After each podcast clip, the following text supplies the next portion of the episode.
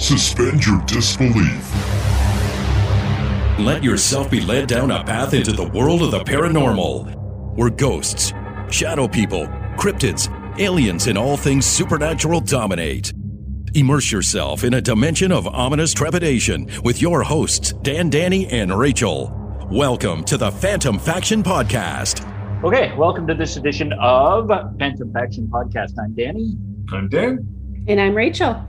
Well, it's a very warm night here in uh, Ontario, Canada. I've got a nice little sunburn going on my forehead here. I've been in the, I've been in the, been in the garden all day doing, uh, putting out some mulch and firewood and getting my fire pit ready and all sorts of stuff. The joys of home ownership and having a big lot, but it's all good. And I should wear a hat though. So yes. every every year I get baked right on the forehead, but it's all good. It's Yeah, all we good. get we get some new patio furniture, so uh, been enjoying that. Yeah. What about you, Rachel? What's been going on?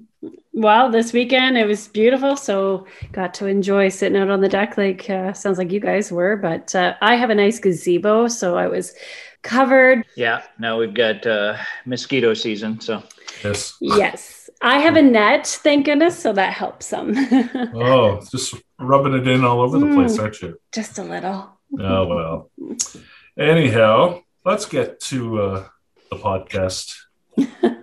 we have a very, uh, actually, I, I guess that I'm very excited to, to speak to. We have a Miss Callie Sherrill, all the way from Estes Park, Colorado, and she is the resident paranormal investigator at the Stanley Hotel.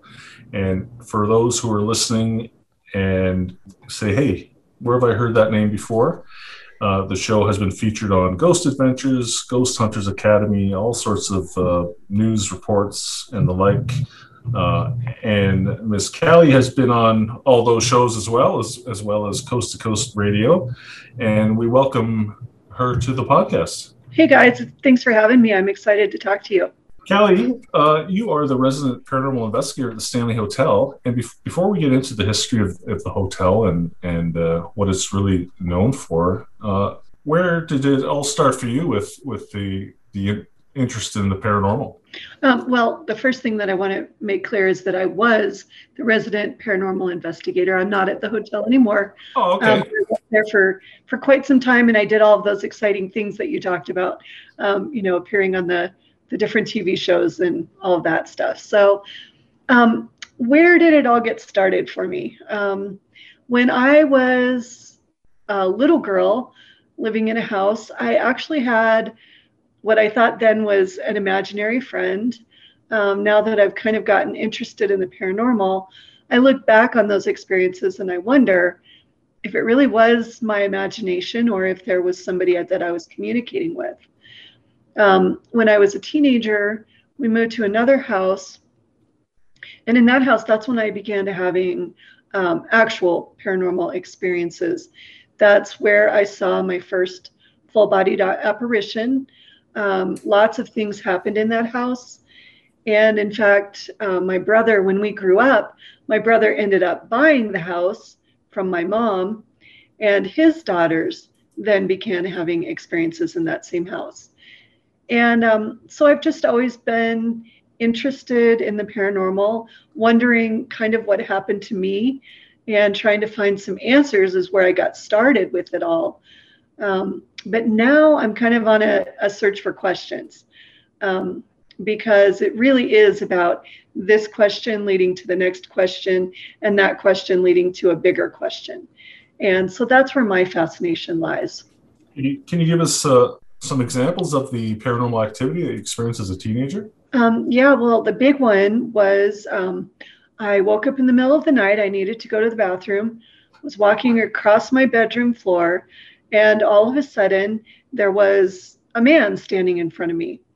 Now, you know that feeling when you're maybe walking across a, a busy airport or a train station, and all of a sudden you come face to face with somebody and you kind of throw your hands up and you you both are surprised that you almost bumped into each other. That's what it felt like. We both surprised each other. And i wonder now looking back if really we kind of crossed time periods or dimensions um, that basically, I was his ghost and he was my ghost. We also would have, um, there was one particular night where I had been out, I would work late. And when I came home from work, um, all I was planning to do was run in, grab some leftover pizza, and then I was going to my friend's house to spend the night. Well, the next morning when I got home from my friend's house, my mom was upset because she said she heard me come in, grab the leftover pizza, but then I proceeded to have a party. Well, I didn't stay at the house that night, so there was no party. Um, a few minutes later, my brother walked in from work, and he also was upset because he had heard the party going on. Now, I lived in the type of a family where we wouldn't walk out to the living room and get mad at whoever was out there. We would stew about it and then be mad at each other the next day. So it was just interesting. Um, all kinds of footsteps, lights going on and off, the TV changing channel on a regular basis. Um, my nieces, as I said, started to have experiences. They saw uh, my youngest niece, when she was about three, said that she saw a man standing in the corner of the, the family room. I couldn't see it, but she could clearly see it and described it perfectly. So I wonder if it was the same man that you almost collided with in the hallway when you were little. I wonder. I, I do wonder that.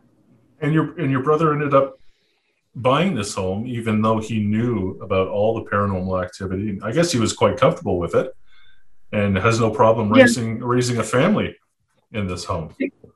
Exactly, and and you know we didn't talk about any of this stuff in front of the, the girls because they were pretty young by the time he ended up selling the house a few years ago.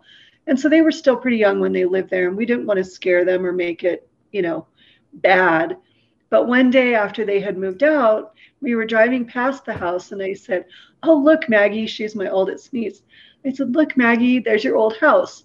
And she said, Auntie, there were boos there. And that's what she called ghosts. The There were boos there. So it was interesting that she was aware of what was happening as well. well that's very cool. You know, usually it's the, it's the other way around that you want to get the hell out of that that haunted house and not not buy it and then start a family up in it. right. So that's a, well, your your brother's got a good attitude, I guess, and a good mindset towards the paranormal. So the Overlook Hotel, or sorry, I I, I keep calling it the Overlook, but it's the Stanley Hotel. Uh, and we all know, you know, if you're if anyone has any interest in the paranormal or horror movies, you know what the Overlook Hotel is from the, the movie The Shining, and uh, well, actually the Stephen King novel.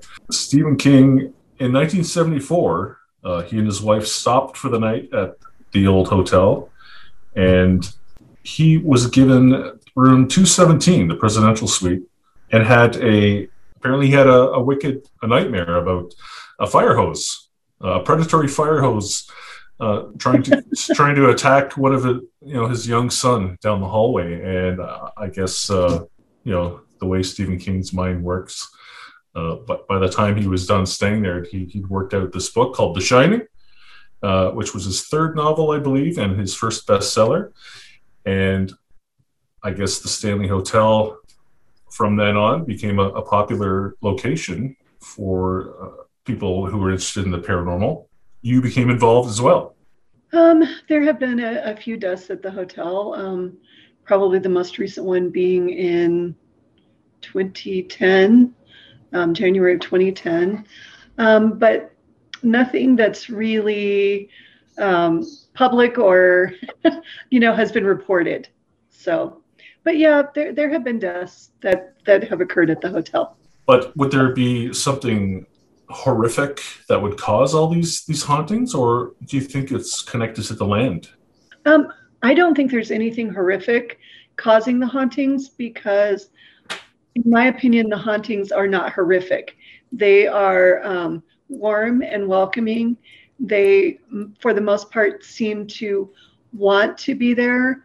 Um, they seem to enjoy the company of the people who visit the hotel. And um, so I don't think it was, you know, that the, the hauntings that are taking place are being caused by any kind of a horrific act, if that makes sense. Are there certain locations inside the hotel that are more active than others, though?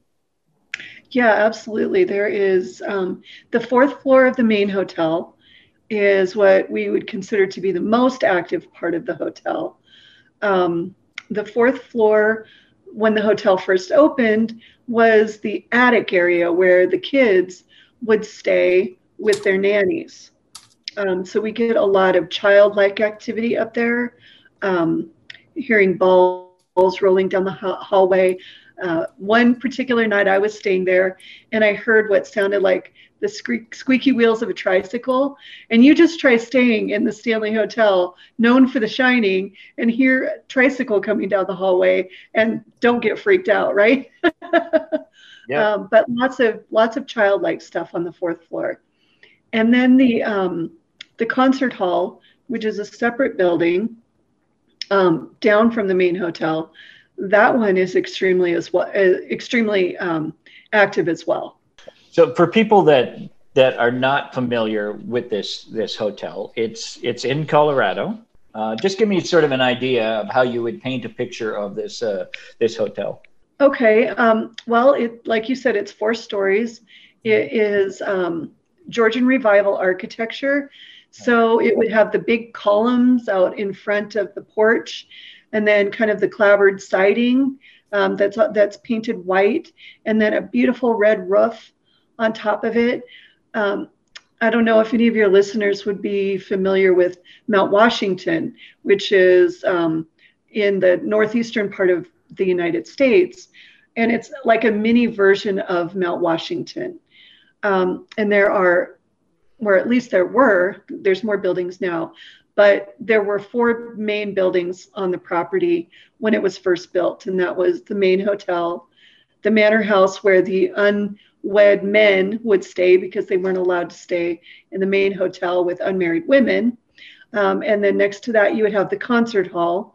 Um, that was built to Mrs. Stanley's specifications and it mimicked the acoustics of the Boston Symphony Hall. Um, and then next to that was the carriage house, and that's where they kept carriages. But when you think of a carriage, you think of something that's horse drawn, right? Mm-hmm. But instead, these carriages were the Stanley steamers because the Stanleys who built the Stanley Hotel were responsible for building the Stanley steamer automobile. So those were all stored in the carriage house. So the Stanleys were definitely a well-to-do family. Absolutely. And you know they, they didn't get rich actually from the Stanley steamer. That that came after they got rich. They got rich because um, Mr. Stanley and his brother actually invented the stuff that you paint onto a glass, um, the glass photograph. I can't think of what the word is right now, but when you took old timey photographs, you know how you would slide the the glass in there and then you would take the pictures and people would have to sit there for a minute or two while their picture developed without moving otherwise there would be blur in the photo. Well mr stanley and his brother invented what you could paint onto this glass to stabilize the film which meant that you could take a picture and 10 seconds later it you could move. So hmm. they and they sold that um, technology to kodak so that's how they made their money. But mm-hmm. then they they invented the Stanley steamer as fun. It was really just a hobby. Wow, some incredible uh, history behind the the building and the, the family itself. Is that something that you were always interested in? Is the the history of of the building itself? Yeah, you know that's why I like being involved in the paranormal. Um, I like the ghosts and I like the hauntings, but I like the history behind it. You know, I'm I'm interested in art and architecture. And so learning about the history and everything that came before makes me just that much more interested in the ghosts and the spirits. Yeah, that's exactly what I like is, you know, find what I can in the history of the building and the history uh, behind who lived there, who built it. And uh, yeah, uh, like to do my research, that's for sure. I'm right there with you. yeah, exactly. So um, the Stanley family themselves, do you think that they are the ones that maybe um, I'm going to say haunt, but you know, haunt can be such an evil word. Absolutely, I believe both Mr. and Mrs. Stanley are responsible for a lot of the activity that takes place in the hotel. Um, they didn't have any kids, um, so it was really just the two of them. Um, but they both absolutely loved that hotel. Um, Mrs. Stanley, it was her pride and joy to bring all of her friends out from the East Coast and show them this new wonderful place where they were living. And don't let anybody tell you differently. She kind of wore the pants in the family. She was the boss of what was happening at the Stanley. And I think to this day, she still is. Mm-hmm. Um, and in fact, on my very first day working at the hotel, I was in the tour office and I was sitting on a chair waiting, you know, to be trained and do all of that stuff. And I felt someone walk up next to me and I felt a hand just lightly brush down my cheek. And I believe that that was Mrs. Stanley welcoming me to the hotel and letting me know that I was um, I was approved to work there. Oh, that, that's all right. That's reassuring. That is. Absolutely. yeah. Now, Dan mentioned earlier about uh, the certain room that uh, Stephen King had stayed in. Was that known as one of the haunted rooms, or uh, was it after that that uh, everybody wanted to stay in that same room? Yeah, and you know that even took a while for for that to catch on. Um, when when Stephen King stayed there, the Stanley didn't really have much of a rep- reputation of being haunted yet. Um, so when he stayed there, the room where he stayed was where people like Teddy Roosevelt would have stayed um, because it was, you know, the presidential suite. Now, after he stayed there and he wrote his book, nobody really knew much about the Stanley because he didn't talk much about, you know, what he based it on. Um, but later on, as time went on, mm-hmm. it became well known. And so that's when people started coming to the hotel. Those were more horror fans, people who were interested in the Stephen King aspect of it. The paranormal version of the Stanley Hotel really didn't take off until the ghost hunters came and stayed there and did their they did an investigation in the spring of 2006 and then they did a live investigation in um, around halloween. In fact i believe it was halloween night in 2006 that's when the paranormal reputation of the hotel really took off. I mean people would tell stories you know and there's lots of ghost stories about the stanley but it wasn't it wasn't a, a paranormal landmark where people put it on their bucket list to go visit if that makes sense until after the ghost hunters stayed there was this the hotel as well that uh, was used in the movie or not uh, no in the shining um, stanley kubrick visited the hotel and in fact there is a letter in the hotel that he wrote and signed, which is kind of cool. And it's talking about why he refused to film at the Stanley Hotel. Stephen King learned a lot about that particular movie because gave his rights away. He wanted it to be filmed at the Stanley. He believed that the Stanley was the reason for the hauntings and he wanted his movie filmed there. Stanley Kubrick had all the rights and said, no, thank you. And he said it was too close to town, which it really is. There's a Safeway, a, a grocery store just right down the hill from it. Um, you look out and, and you can see the town of Estes Park. So Stanley Kubrick said, absolutely not. We're not filming here. Um, but then they came back in 1994 and they filmed a mini series with Stephen King's help. And the mini series was filmed completely at the Stanley Hotel.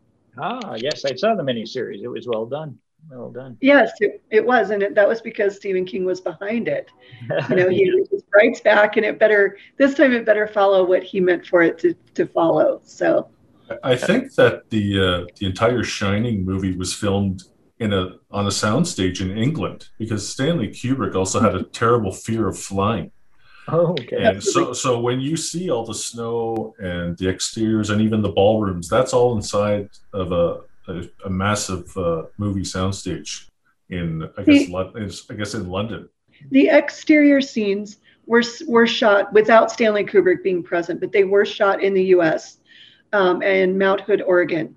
That's where the hotel, the Overlook Hotel, is in Mount Hood, Oregon. But people are so disappointed because they go visit that hotel and they walk inside expecting it to look like what it looked like in the movie. But like you said, the interior scenes were all shot um, in London on a soundstage. Kelly, uh, of the very little um, research that I did on the Stanley Hotel, uh, I uh, one of the pieces of information I got that uh, vacuums get turned off by the spirits quite often, as they don't like the noise. Is that true? we have had housekeepers who have reported that. Yes. And do you have a hard time, or well, I, I know you're not there anymore, but did they have a hard time, or do they still have a hard time keeping staff there because of the the paranormal activity? At times, um, but you know the housekeepers just sort of get used to it too. It's um, like I said, it's it's very much a benevolent presence. Whatever is happening there, it, it's not. While it can be startling, it's not typically scary or terrifying or anything that's going to make maybe a housekeeper go running out of the hotel screaming. Right. Um, no one's ever been, no one's ever been hurt, physically hurt or scratched or shoved that you know of. People have been hurt, have been scratched, have been shoved. Oh. Um, and in fact, there is a, a, famous, very famous person who um, ran from room 217, refused to stay there, and had to be moved into a different part of the hotel, and that was Jim Carrey when they were filming Dumb and Dumber yeah, at the I, hotel. I was just about I, that was my next question because I, I, did see okay. piece, I did see a piece where that when they were filming uh, that he fled room two seventeen in the middle of the night. So yes, I tried to get him to answer why. He never would. He wouldn't talk about it. So. Oh no! Oh, it must have been a good one then. Yeah. I guess. it was Dumb and Dumber filmed there as well, or? Yeah, some scenes of Dumb and Dumber. Okay. Um, so when he's sitting at the bar waiting for the girl to arrive, and right. then he puts the picture, we landed on the moon. That's the bar area of the Stanley oh, Hotel. That's um, and then when he's chasing her up the staircase, you know, race you to the top, and he grabs her and trips her. Mm-hmm. That's the, the grand staircase at the Stanley Hotel. And then all of the exterior scenes of the so-called Aspen Hotel where they're handing out money. All of those exterior scenes are all the Stanley Hotel. Oh, wonderful! And I, I, I just rewatched that like two weeks ago. Yeah. I, hadn't, I, hadn't seen, I, hadn't, seen, it in a long, long time. I'm a big fan too. Yes. Right. So, what what was your uh, your main job there at the hotel at the time? Um, well, I got hired on to be a tour guide, which mm-hmm. is hilarious because when I got hired, I thought it would just be fun. I was, you know, living in Estes Park and I was into the paranormal. And I thought, why don't I go give some tours? But what I had neglected to remember was that I was terrified of public speaking. but they hired me. Um, I, I muddled my way through it until I actually got good at it. And then I sort of created my own niche at the hotel because what I noticed I had been hired uh, soon after all of the ghost hunters craze, and they were doing like four ghost um, ghosts and history tours a day, and they were filling up, and that was it. And so I thought, why not do more tours? Why not do some actual ghost hunts at the hotel? So I created my own niche, and my official title was the resident um, paranormal investigator of the Stanley Hotel. Mm-hmm. So the owners uh, embraced it really then uh, as far as the paranormal side. They didn't run from it. They, yeah, they absolutely embraced it. Um, partly because they knew that it brought in a lot of money. You spent a lot of years running the paranormal investigations and the tours at the hotel. Did you ever have anything attach itself to you or follow you home? Yes, I did. Um, Oh, in fact, that is somewhat related to um, what I told you about how there was a, a death in the hotel in uh, January of 2010. Um, there were some. There was an incident afterwards that um, for five years I actually dealt with having something. I don't want to say attached to me, but um, continuing me to follow me from place to place. Um, it took me about five years to actually move that on out of my life. Did you did you have to get someone to help you, like a, a psychic medium, or did you ever try and find out who who or what this this attachment was? Well, I I know exactly what it was. Um, when the the suicide took place at the hotel.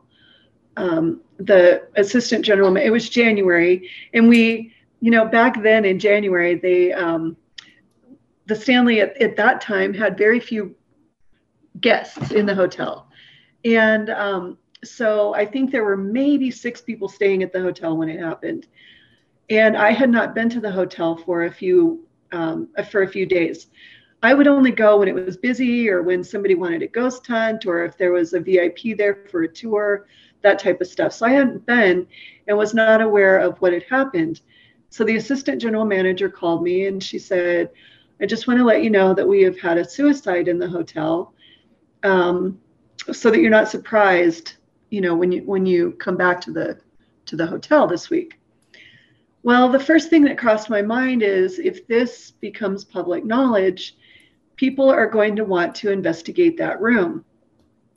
Well, to me, there is a I know that we go out and we investigate places where people died, and that's what we do as as paranormal investigators. But I just didn't feel right about the fact that someone would maybe come into this room right after everything happened and try to investigate a tragedy. And so I asked um, the assistant general manager if I could go in the room and see what I can do. I could what I could do. So I actually went in the room with um, the resident psychic at the Stanley. Only the Stanley Hotel has a resident psychic and a resident paranormal investigator, right? We both went into the room, and as I walked into the room, I instantly got sick.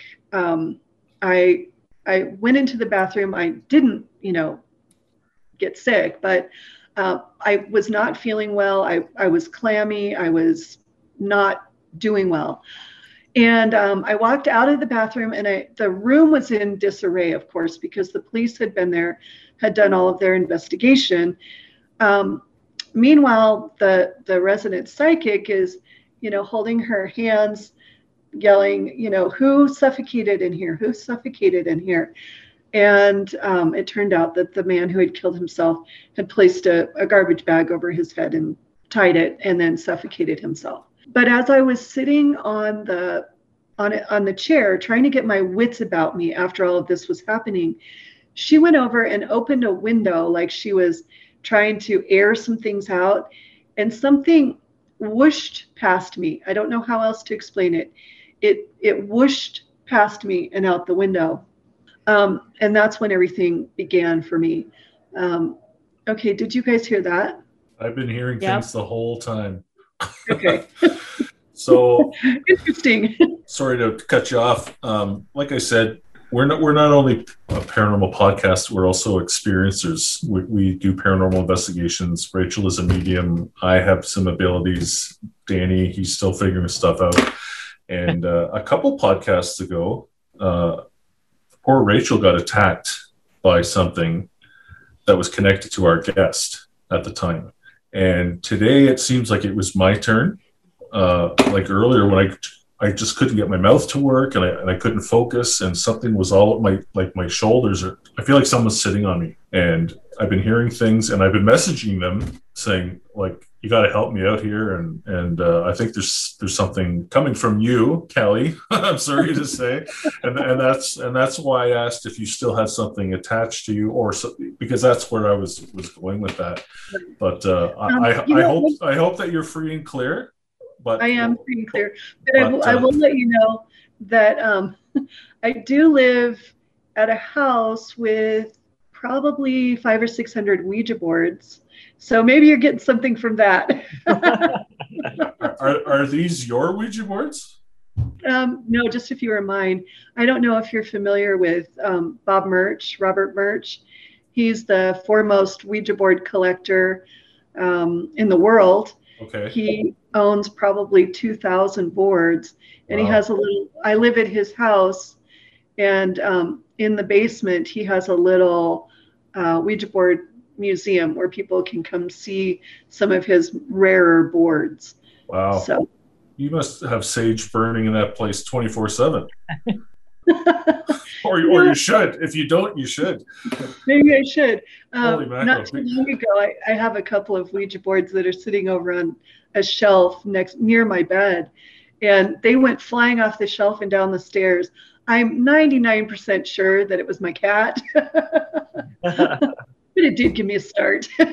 well, there there is that one percent. You never know. Exactly.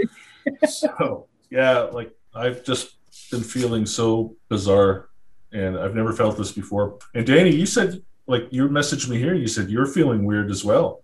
Well, right off the start, I, I had to walk around a little bit and find some more water, and uh, just felt a little lightheaded. I just I thought, okay, well, I was outside for a bit, but I don't know, and uh, it sort of tailed off, and then all of a sudden, Dan, you started, you know, saying something's affecting me here. Yeah, I, I couldn't get my brain. I couldn't get my brain to connect with my mouth and get everything to work properly. Callie, since you've left uh, the Stanley Hotel, have you kept up with uh, the paranormal investigating? Oh yeah, absolutely. Um, I'm fascinated with that, and so in addition to the Stanley, I have traveled all across the country. Um, I get invited to speak at some of the conventions, um, and I also go to, uh, you know, some of the, you know, where they have the different people, and then you get to do an investigation, that type of stuff. Right. Um, and then I also just meet. I've met friends all across the country, and so I'll fly somewhere and say go investigate, um, you know, Mansfield, Mansfield prison or um, St. Augustine Lighthouse or the Villisca Axe Murder House. Mm. Um, and so, yeah, I continue to investigate. Um, and I kind like like you talking about being experiencers. I prefer to say that I experience it. I'm not really a nuts and bolts recording a whole bunch of readings type of an investigator. I'm there to experience things. Are there any are there any investigations that you've done outside the Stanley that you know really stick out? One that was like, man, I'll never forget. Probably, um, I would have to say the the Villisca Axe Murder House. Um, I went three times. The third time I had nothing happen, but the first two times, um, both times we had crazy activity. Um, and that's, that's, in New York, isn't it? New York State. Um, the Villisca Axe Murder House is in Iowa. Okay. Oh, okay. And it's um, it's where there were eight people killed in 1912. Um, six of them were children. Two of them um, visiting children. So um, there were two parents, four kids from one family, and then two kids from a visiting family who were all killed with an axe. It was never solved. They don't know who did it sometimes we talk about how if you indulge in the paranormal or you put yourself out there that you, you start to open up. Uh, it's happened for danny. Uh, he he was thought that he was closed off to everything but after we're doing the podcast and doing some investigations he was starting to see shadow people and starting to see things out of the corner of the eye. Have you found that over the years that you have opened up a lot more to spirit and you know, have you, have you developed any psychic abilities or any type of clairvoyancy? Like I was saying about the, the house where I lived, where I saw the first full bodied apparition, back then I used to have dreams that would come true, but they scared me. I didn't like the fact that they came true because I felt this immense pressure of what happens if if this dream comes true and it's about one of my family members. And so one day I just shut it off. And everyone tells me I shouldn't have been able to do that, but I did. One day I had the dreams, and the next day I didn't. I, sh- I shut myself down. But when I got interested again in the paranormal and started actively investigating it, I asked for that stuff to come back. And you know, you know, be careful what you wish for, um, because it came back and and then some. And so, for me, I feel energy more than anything. Um, sometimes I'll just know stuff. Sometimes I'll hear things. You know, I'll, I'll have different experiences, all the different clairs that, that everybody talks about. But for me, it's really about feeling energy. And I feel it strongly. And it's what I do best. And what's next for you? What's next in the in Callie's paranormal life? I uh, never uh, know what's next. No, a book, a, a movie deal, your own TV show. Um, I am writing a book, but the book that I'm writing is about my 500 mile walk across Spain rather than about the paranormal. But everybody says that I, my next book needs to be ghost stories of the Stanley. Well, Um, I, I've been to Spain. You know they got cars there, right? You know, I've heard that. You didn't. I you didn't ride you didn't have. You didn't have to walk. You you could have. You could have stuck your thumb up. Well, that sounds interesting. And uh, did you connect with any Spanish ghosts while you were there? I did. Um, I felt a ton of energy when I was in Spain and had a few kind of strange experiences. Not as many as you would expect, considering, you know, I was staying in buildings that were, you know, from the 13th, 14th, 15th century. Mhm. Um, didn't really have, but I, I don't know that I was open to it because I was there for a different purpose. It was more of a kind of a spiritual journey for me, not religious, but spiritual. Um, it wasn't so much for connecting with ghosts or any of that stuff. So I'm, sh- I'm sure a lot of those spirits saw your antenna, you know, your beacon as you were walking by and, you know, tried to get your attention, but you weren't having any of it. yeah, that definitely happens. Um, and I just get used to, um, I call it feeling the tingles. I just get used to feeling the tingles and going, ooh, that's kind of cool. And then just kind of move on past it because it's not necessary to always give them your attention.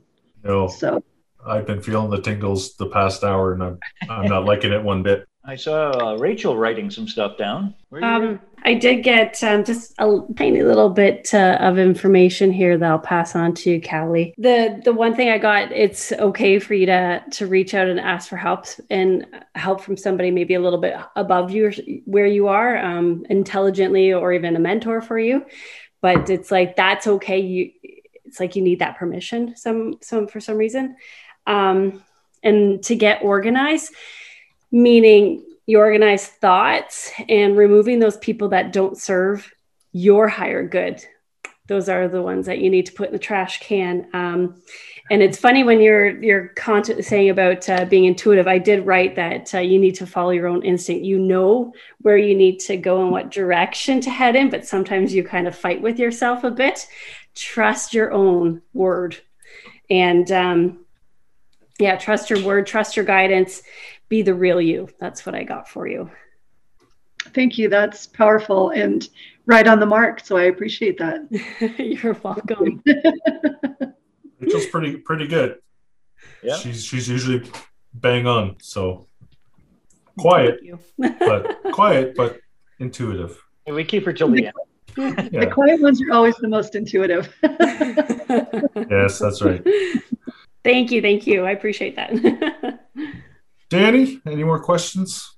Uh, I just wondered, uh, going back to the Stanley Hotel, uh, Halloween. Did they did they do it up? Did they uh, you know did they hire two little uh, small girls to stand at the end of the hallway, twins? Oh, I never, I never thought of that. That's a great idea. They Yeah. did. They they had what they called the Shining Ball, which Yeah. now has turned into two full weekends because it's so popular. Um, they don't have two little girls, although people will often come dressed as those girls. But they do have a Jack Nicholson lookalike who walks around the hotel and will literally stop whole tours in their tracks, thinking it's the real Jack Nicholson. But he's much younger, and he's you know from the days of when Jack Nicholson would have been in The Shining. So. Does he, does he carry, does he carry an axe around with him too? No, no. Aw. The, the ah. management put a kibosh on that. They said, no, thank you. Oh, that's, that's too bad. You could get him a fake axe, a rubber one, I guess. right. All right. Well, thank you very much for being on our podcast. Thank you for inviting me. I really appreciated it. Phantom Faction Podcast, a podcast to educate, entertain, assist, and guide anyone involved or interested in the paranormal. To reach out to Phantom Faction, see our Facebook page or email us directly at phantomfaction at outlook.com.